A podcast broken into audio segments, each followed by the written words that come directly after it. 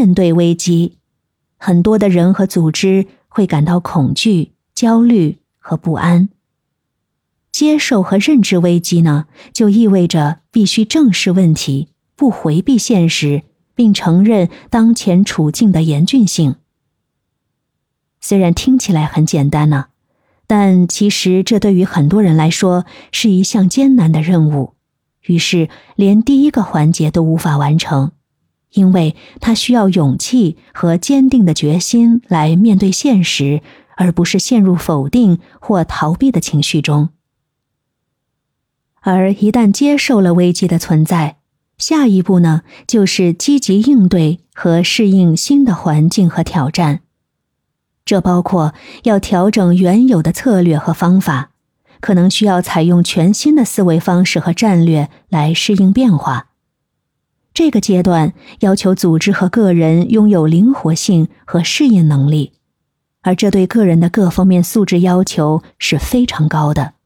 因为人们普遍习惯于旧的工作模式或惯性思维，因此要想成功的将危机转化为机遇，克服这两个环节的挑战是关键。那么，要攻克这两个环节的关键又是什么呢？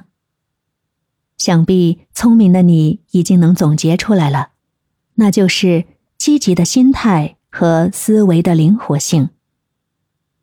这两种能力呢，的确听起来非常抽象，但是实际上是非常重要的个人素质。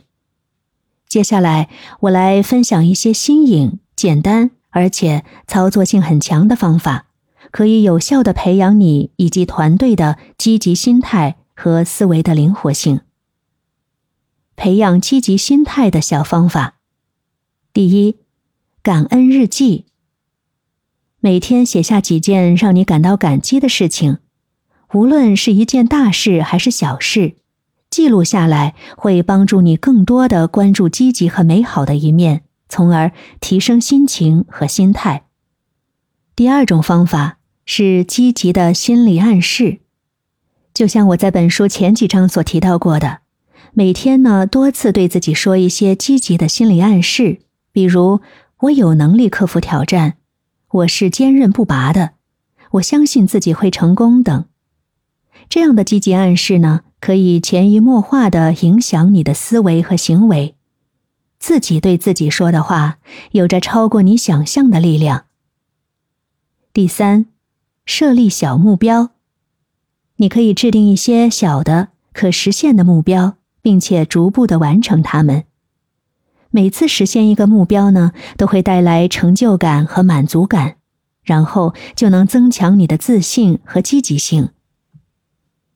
第四种方法，打造积极环境。你要与积极乐观的人为伍，分享彼此的成就和成功。积极的情绪和态度是具有传染性的，与积极的人在一起，你会更容易培养积极心态。第五，静心冥想。每天可以花一些时间进行冥想或深呼吸练习，让自己的思绪平静下来。冥想有助于减轻焦虑和压力，能帮助你更好的处理挑战。第六，沉浸在喜爱的事物中。你可以多把注意力集中在你喜欢的活动或爱好上。这可以帮助你远离负面情绪，提升心情，并且培养积极的心态。第七，学会笑对问题。面对问题或挑战的时候，试着用幽默的态度来看待，学会用笑声来缓解紧张和焦虑。幽默是化解困难的一种十分有效的方式。这些方法呢，并不复杂。但是，你如果持续坚持，就会逐渐产生积极的影响。你要记住，积极心态的培养是一个渐进的过程，需要持续的努力和自我觉察。